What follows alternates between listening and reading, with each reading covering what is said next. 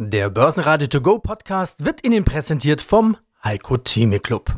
Werden Sie Mitglied im Heiko Theme Club. heiko-theme.de Börsenradio Network AG Marktbericht Im Börsenradiostudio Andreas Groß gemeinsam mit Peter Heinrich und Sebastian Leben. Dann nimmt der DAX doch wieder mal Anlauf auf das Rekordhoch. Bis auf knapp 14.100 Punkte war der Leitindex am Dienstag vorgerückt. Ja, da war es nun rein Schnapper bis zu den historischen 14.169 Punkten. Aber leider ging ihm dann auf den letzten Metern doch wieder die Luft aus, doch es reicht zu einem kleinen Plus. Die EZB hat den Märkten die Zinsangst ein Stück weit genommen. Auch das Thema Inflation rückt wieder etwas in den Hintergrund. Die Teuerung in der Eurozone bleibt stabil bei 0,9 Prozent. Sie hören heute Jochen Stanzel, Chefmarktanalyst von CMC Markets, der den Markt durchaus positiv sieht. Außerdem den globalen Anlagestrategen Heiko Thieme, der in Wallung kommt, wie stümperhaft Deutschland mit Impfung und Lockdown vorgeht. Fondsmanager Uwe Eilers, der zu Vorsicht mahnt am Markt. Gordon Riske, der CEO von Kion, der Anleger mit Zahlen, Ausblick und Dividende erfreut. Und Thomas Scholl, Finanzverstand von Zum Tobel, der sich mit der Krise schon schwerer tut. Alle Interviews hören Sie außerdem in voller Länge auf börsenradio.de und in der Börsenradio-App. Hallo, mein Name ist Jochen Stanzl. Ich bin bei dem CFD-Broker CMC Markets äh, für die Analyse der Märkte zuständig. Wieder starke US-Börsen. Dow Jones plus 2%, S&P 500 2,4% plus, Nasdaq 3%. Ja, kann das auch dem DAX helfen? Wo kommt dieser Schub her? Der Schub kommt davon, dass ein bisschen also auch die Hoffnung ist, wer sich da viel Zeit damit hat, sich zu beschäftigen, hat ja mitbekommen, die Zinsen sind ziemlich deutlich gestiegen, vor allem in den USA von 0,3 Prozent auf zeitweise über 1,6 Prozent. Das nicht innerhalb von einer Woche, aber jetzt auf Jahresfrist. Und insbesondere sind die Zinsen ziemlich steil gestiegen, so über die letzte Woche hinweg. Und das hat Volatilität für die Aktien gebracht. Heißt, Volatilität ist so ein bisschen der Begriff für kommt Unsicherheit rein, die Schwankungen fangen plötzlich an, größer zu werden. Aber da muss man die Kirche auch im Dorf lassen. Also der DAX ist ja in der Nähe bei 14.000 Punkten, jetzt wieder drüber in der Nähe von Allzeithochs. Da fehlen eigentlich nur 200 Pünktchen. Also einen großen Schwitzkasten sind die Käufer hier nicht gekommen. Das ist eher so ein bisschen eine Konsolidierung. Was eigentlich schon wieder eine Stärke ist, weil normalerweise über den Schnitt der letzten ja, nur zwei Jahrzehnte kann man sich sogar anschauen, ist jetzt eigentlich eine schlechte Börsenphase bis zum 22. März, sessional eigentlich eine Zeit, wo man, sagen wir mal, eher den Kopf mal kurz in den Sand steckt und sagt, das gucke ich mir nicht an. Aber Warum kommst du auf dieses Datum? Darf ich da mal nachfragen? 22. Das ist, März? Das ist das sessionale Muster. Also man kann wirklich die letzten fünf, man kann die letzten zehn, auch die letzten 20 äh, Jahre übereinander legen. Interessanterweise ist da im Schnitt, muss man dazu sagen, das heißt nicht, dass das dieses Jahr auch so sein wird, aber im Schnitt geht es ab 22. März dann erstmal wieder in eine Rallye-Phase. Bis dahin ist saisonal eine schwache Phase, also im Durchschnitt fällt der DAX bis zum 22. März und dann sieht es eigentlich wieder besser aus. Und hier die Schlusskurse aus Frankfurt. Nach einer starken Vorstellung ging dem DAX am Ende dann doch die Puste aus, aber er rettet ein kleines Plus in den Feierabend 0,2 Prozent, 14.040 Punkte. Anders der MDAX, der dreht ins Minus 0,4 Prozent, geht hier nach unten 31.762 Punkte. Kleines Plus dagegen wieder in Österreich, der ATX 3.086 Punkte plus 0,3 Prozent. Der Gabelstaplerhersteller Kion hat im vergangenen Jahr einen Umsatzrückgang von 5% verbucht. Da ging es runter auf 8,3 Milliarden Euro. Das bereinigte operative Ergebnis brach ein, aber im laufenden Jahr will Kion wieder wachsen. Außerdem gibt es eine Dividende und einen knackigen Ausblick. Die Anleger honorieren das. Mit der Aktie ging es in der Spitze knapp 9% nach oben. Eine Aktie, die wir selten besprechen, Kion ja, dazu haben wir auch heute den CEO dazu. Konzernergebnis halbiert, Pandemie bedingt. Dafür erzielte der Gabelstaplerhersteller den besten Auftragseingang in der bisherigen Unternehmensgeschichte. Also das klingt schon zukunftsträchtig. Wie sieht denn die Chartanalyse der Aktie aus? Also wer Kion kennt, äh, kennt wahrscheinlich auch die 80-Euro-Marke und äh, die haben wir ja sagen wir, seit Herbst letztes Jahr oder eigentlich, wenn man ein bisschen weiter zurückgeht in den Sommer, seither ist so eine Seitwärtsphase da auf hohem Niveau, muss man sagen. Und innerhalb dieser Seitwärtsschiebephase in, in diesem Chart, also, also mehr oder weniger gependelt zwischen sagen wir mal zwischen 65 und 80. Innerhalb von der liegt eine Bodenbildung drin. Und das ist auch das, was jetzt äh, seit Jahresbeginn doppelt bestätigt wurde. Und zwar ist die 68 Euro Marke und 78 Cent, also 78, 68, 78. Darüber sind wir geblieben und sollten wir darüber auch bleiben, könnten weitere ja, Kurssteigerungen kommen. Die 80 Euro Marke ist ja kurz voraus und das ist so ein bisschen auch die, die Marke, wo so der Deckel eigentlich drauf ist seit einem Dreivierteljahr. Ja, also das, das sieht, sieht darüber tatsächlich konstruktiv aus. Heute geht es ja mit 6,8 Prozent auch nach oben. Also so 77,50 Euro, da hängen wir jetzt gerade fest, ist ein Widerstand darüber, dann 82,89. Und darüber wäre dann die volle Auffächerung aus dieser Bodenbildung vom November, die 91,61. Also das sieht ganz gut aus. Ist natürlich jetzt auch wichtig, dass dieses 77,50 hält, ansonsten wäre nach unten dann die 74, 17, 72, 11. Das ist eben die Marken, die dann gehalten werden müssten. Und vor allem auch die 68, 78. Also es sieht im Moment gut aus. Sie versuchen auszubrechen und das äh, kann man beobachten, ob das dann auch gelingen wird. Mein Name ist Gordon Wiske. Ich bin CEO der Kion Group hier in Frankfurt. Und um es gleich vorweg zu sagen, die Börse reagiert positiv auf die Jahreszahlen, Ausblick und Dividende, Aktie derzeit starke 8% im Plus. Wenngleich Sie ganz klar merken, Riske, die Pandemie hat das Geschäft belastet, das mit Flurförderzeugen erheblich, zweistellig gewachsen dagegen das Geschäft mit automatisierten Lagersystemen. Schauen wir uns die Zahlen an. Umsatz sinkt um 5,3%, das bereinigte EBIT bricht ein um mehr als ein Drittel. Unterm Strich verdient Kion 210,9 Millionen Euro, weniger als die Hälfte im Vorjahr. Beschreiben Sie doch mal bitte bitte mit Ihren eigenen Worten, wie sind Sie durch diese Krise gekommen bisher? Mit einem blauen Auge oder hat das Nasenbein auch irgendwo gelitten? Wir sind sehr stark durch die Krise gekommen. Wir haben eine Belegschaft, die sich sehr eingesetzt hat. Wir sind sehr stark gewachsen in all den Feldern, die mit E-Commerce und Onlinehandel zu tun haben, insbesondere das Segment Supply Chain Solutions mit über 30 Prozent Wachstum. Für mich ist aber das Wichtigste, wir haben alle zusammen diese Pandemie gut gemeistert und vor allem haben wir nach wie vor in unsere langfristige Strategie massiv investiert. Das erklärt auch etwas den Rückgang in den Ergebnis, aber es war wichtig, in die langfristige Strategie zu investieren, sei es in R&D und in Produktionskapazitäten, neue Produkte und neue Kapazitäten für die Zukunft. Was sicherlich auch das Thema Zukunft ist, ist das Thema Sparprogramm. Das belastet natürlich zunächst einmal. Können Sie beziffern, wie sehr so ein Sparprogramm belastet? Was kostet es jetzt und letztendlich, was soll rauskommen? Was werden Sie dann sparen? Gut, wir haben äh, gewisse äh, Teile der Firma, wo die Effizienz gesteigert werden muss, weil auch die Nachfrage teilweise eingebrochen ist und am wichtigsten unsere langfristige Wettbewerbsfähigkeit zu erhalten. Wir haben immer nach außen gesagt, wir erwarten über die kommenden Jahre einen niedrigen dreistelligen Millionenbetrag an Einsparungen. Und dafür haben wir einen ähm, höheren zweistelligen Betrag an Ausgaben für Sonderzahlungen und so weiter ausgegeben in dem Jahr 2020 und teilweise wird es auch in 2021 anfallen. Aber insgesamt sind wir ein Unternehmen deutlich auf Wachstum aufgestellt. Und das ist einfach wichtig, auch die Wettbewerbsfähigkeit immer äh, neu zu prüfen und aufrechtzuerhalten. Welche Rolle hat da jetzt die Corona-Pandemie gespielt bei dieser Prüfung der Wettbewerbsfähigkeit und bei der Größe des Sparprogramms? Gut, ich denke, die Pandemie hat in vielen Industrien verschärft, was ohnehin unterwegs war. Die, manche nennen das die digitale Transformation. Das ist bei uns schon auch lange Tagesgeschäft. Aber Tatsache ist, dass Kunden sehr genau anschauen, was die bezahlen wollen, die Wertigkeit. Und es sind immer mehr auf integrierte Lösungen fixiert. Und wir haben gewisse Branchen, wenn ich an Metall oder schwere Industrie denke, die doch sehr, sehr gebeutelt sind auch im Segment der Kurzfristmiete, wenn Sie keine Events haben, keine Konzerte, keine Formel 1 Rennen, äh, wo wir überall dabei sind mit Kurzfristmiete, hat das auch zumindest für das Jahr 2020 einen negativen Effekt gehabt. Die Daimler-Aktien führen den DAX an und kletterten auf den höchsten Stand seit fast drei Jahren. Daimler Trucks und der schwedische Lkw-Hersteller Volvo wollen gemeinsam Brennstoffzellenantriebe für schwere Lastwagen entwickeln. Die Daimler-Aktie klettert zweieinhalb Prozent. Heiko Thieme, globaler Anlagestratege.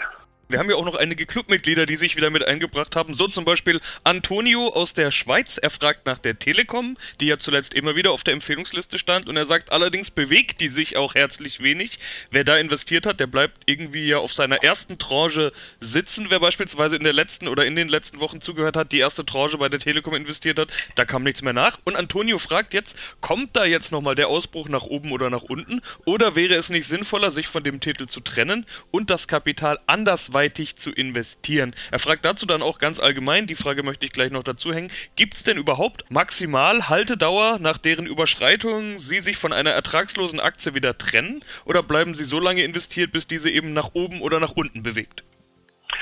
Sehr gute Frage vom Antonio. Und folgendes. A, Telekom. Telekom ist bei mir unverändert auf meiner Liste drauf und ich habe da also keinen Grund zu sagen, ich gehe davon ab. Diese Aktie wird von mir weiterhin empfohlen als Position im Portfolio. Bei 15 Euro liegt sie. Dividendenrendite ist hier 3% zurzeit. Das heißt, man hat also hier auf dieser Basis wird man fürs Waffen bescheiden, aber nicht äh, kleinlich bezahlt. Und für mich ist das Kursziel erstmal 50 Prozent ungefähr, also 22,5 Euro. Zeitraum 9 bis 15 Monate. Ist das garantiert? Nein. Wie jede meiner Prognosen. Nichts ist garantiert. Es sind rein gefühlte Zahlen, die man vom Kursgewinnverhältnis sich errechnen kann, obwohl das Kursgewinnverhältnis hier bei 17 oder 18 zurzeit nicht war, äh, nicht ganz billig ist. Nicht? Autowerte kriegt man für ein KGV, das liegt unter 10. Also da muss man auch differenzieren. Nur der Punkt der Deutschen Telekom ist folgendes. Ein Beamtenunternehmen gewesen, teilweise noch, aber es restrukturiert sich, hat ja nur noch lange Zeit, schon 25 Jahre immerhin seit 1996, seitdem es dann die Börse ging, dass man hier sagen kann, dieses Unternehmen wird sich mausern. Brauchen wir Telefonie? Die Antwort ja. Brauchen wir Mobilfunk? Ja. Brauchen wir Handys? In dem Sinne ja. Wer sind die Anbieter? In Deutschland unter anderem, nicht unter anderem, sondern mit an erster Stelle. Neben Vodafone ist es die Deutsche Telekom. Und dann hat sie eben den Kicker sozusagen, das ist die Tochtergesellschaft, die T-Mobile in den USA.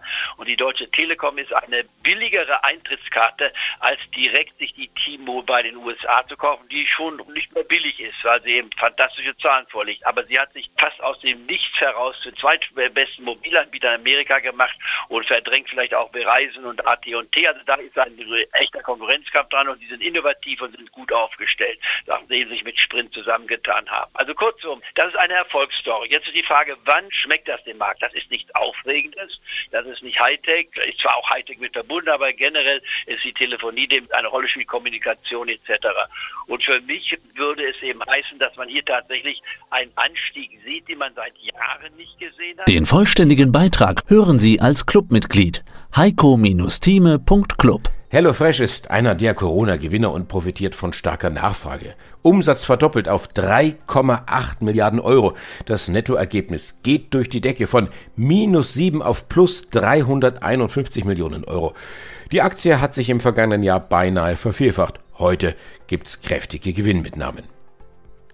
Am Dienstag gab's kräftige Gewinnmitnahmen.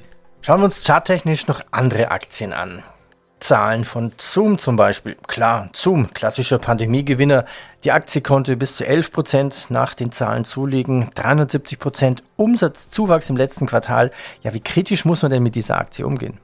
Also bei Zoom haben wir seit letzten Oktober eigentlich eine Korrektur gesehen und jetzt wieder eine Bodenbildung. Jetzt mit den guten Zahlen sehen wir, dass da wir über 404 Dollar, 404 Dollar und 17 Cent, um ganz genau zu sein, äh, sind wir wieder drüber gegangen. Also die könnte wieder in eine Bewegung gehen. So ein, so ein Impulsmuster ist da drüber aktiv.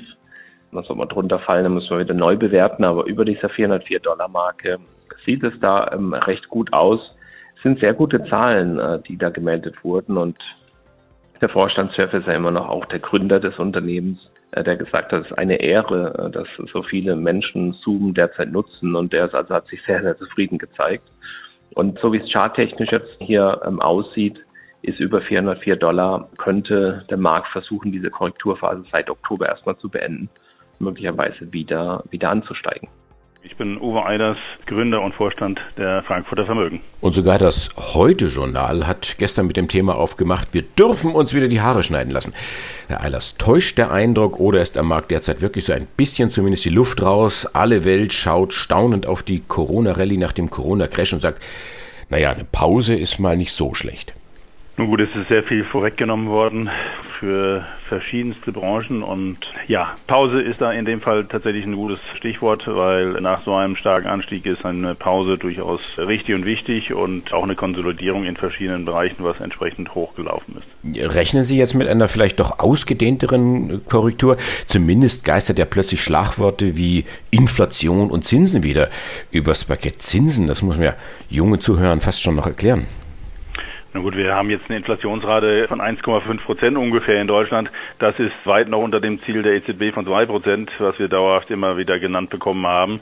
Und das ist jetzt mal rein gar nichts. Und im Endeffekt ist es einfach von einem Niveau gesehen, was dann auch schon extrem niedrig war. Und deswegen sprechen wir hier nirgends von Inflation.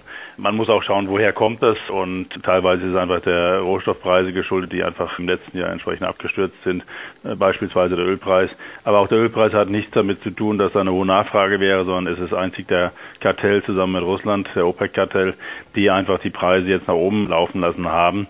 Und solange da die Einigung da ist, ist es schön für die Produzenten, aber äh, sobald dann doch wieder mehr Öl gefördert wird, dann geht es auch wieder entsprechend nach unten.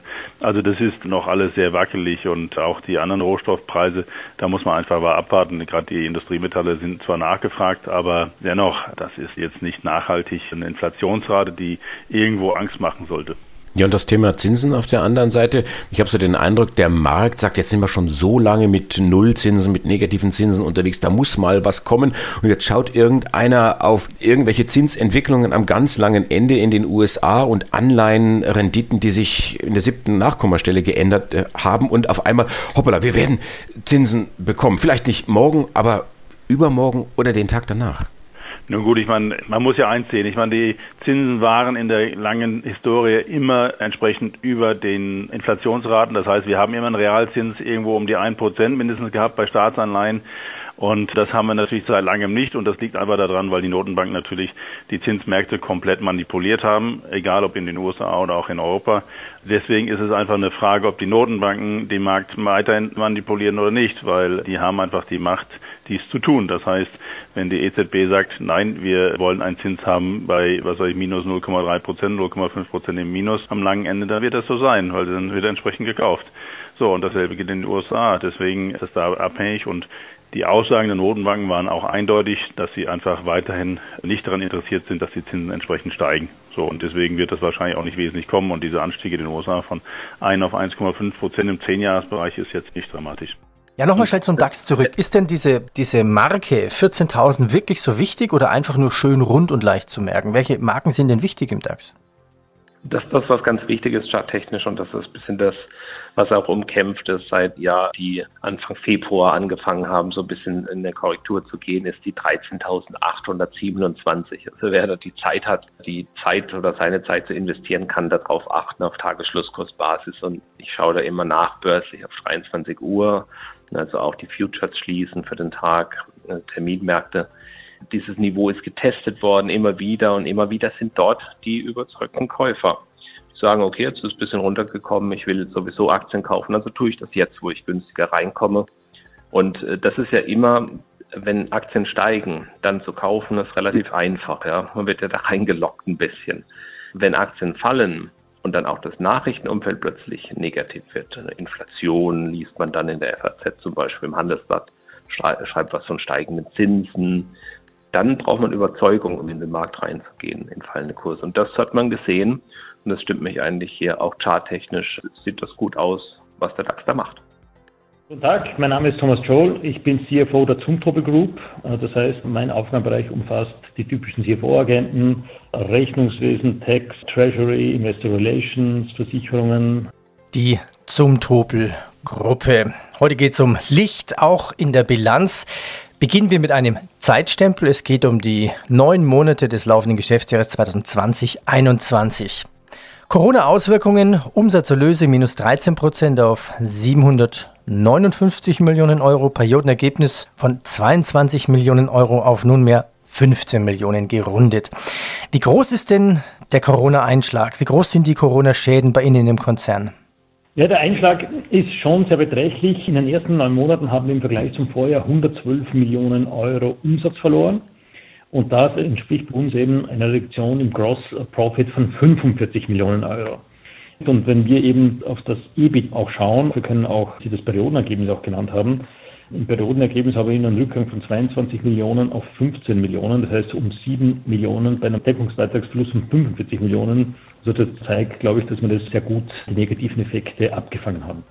Ja, und das klingt schon wieder positiv. Allerdings würde sich ein langsamer Aufwärtstrend weiter fortsetzen, schreiben Sie in Ihrer Pressemeldung. Wie zeigt sich dieser langsame Aufwärtstrend? Der langsame Aufwärtstrend heißt, dass die, die Rückgänge gegenüber dem Vorjahreszeitraum geringer werden. Also wir haben ja im Prinzip im ersten Quartal waren wir 15 Prozent Umsatzrückgang, zweites Quartal 14. Jetzt haben wir 9 Prozent Umsatzrückgang im Quartal gehabt und jetzt im vierten Quartal werden wir über dem Vorjahresquartal liegen, weil ja auch in unserem vierten Quartal, das von Februar bis April dauert, vorher ähm, schon teilweise Covid-Auswirkungen gehabt haben. Und da werden wir heuer wieder ins Wachstum gegenüber diesem Quartal kommen, Polier. Sie sind ja ein Weltkonzern. Wie unterschiedlich ist die Lage zwischen Lighting-Segment und Component-Segment. Wie unterschiedlich ist das bei Ihnen in den Tochterfirmen? Also Marken wie ACDC Außenbeleuchtung, Tron, die Tronic Software und Zumtobel. Wir haben im Komponentensegment denke ich, ein sehr stabiles Geschäft. Das heißt, da haben die Umsätze eigentlich auf einem stabilen ähm, Quartalsniveau und auch die Erträge. Das ist im Leuchtengeschäft etwas stärker fluktuierend bei uns. Und wenn Sie nach Marken sprechen, ist mehr eine regionale Frage, nämlich äh, wie gut die Länder durch die Corona-Krise gekommen sind. Da haben wir ein bisschen ein Spiegelbild bei uns im Konzern, wo wir die geringsten Rückgänge haben wir im Dachraum und wohingegen wir eben stärkere Rückgänge haben in Ländern wie England, Frankreich, Italien, also auch Länder, die von der Corona-Krise besonders hart getroffen worden sind aber auch beispielsweise im Middle East hat relativ starke Rückgänge, weil eben auch dort die Wirtschaft stark von Covid getroffen worden ist. Wohingegen wir im APAC-Raum, also Asia Pacific, auch relativ geringe Umsatzrückgänge haben, weil Asien ja gut durch die Krise gekommen ist und auch Australien auch wieder am aufsteigenden Ast ist. Das Team vom Börsenradio sagt Dankeschön fürs Zuhören, wo immer Sie uns empfangen haben. Mein Name ist Andi Groß. Börsenradio Network AG. Marktbericht. Der Börsenradio To Go Podcast wurde Ihnen präsentiert vom Heiko Theme Club. Werden Sie Mitglied im Heiko Theme Club. heiko-theme.de